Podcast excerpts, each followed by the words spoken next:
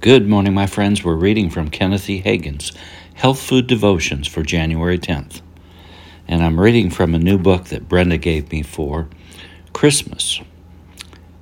The old book which she gave me when I was coming off the bed of sickness in 2009 was so worn and falling apart because I had read it so much that she decided to get me a new copy, and I'd saved that old original that went through all that I went through with me and helped me off the bed of sickness, to save it so it would be kept for posterity, I guess you'd say.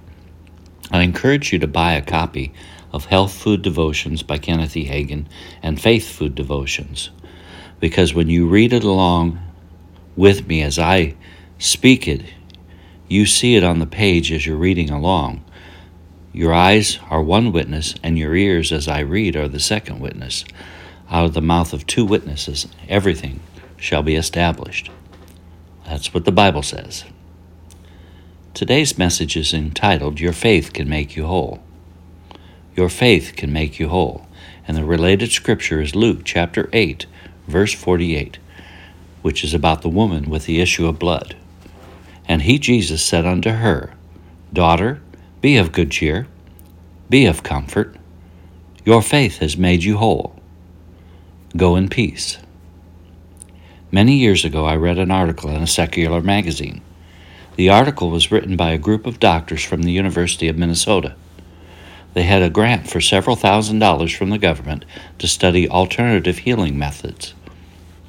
In the article, the doctor said, in effect, we went back and examined all the old American Indian remedies, and we found that some of them that we had said wouldn't work did work.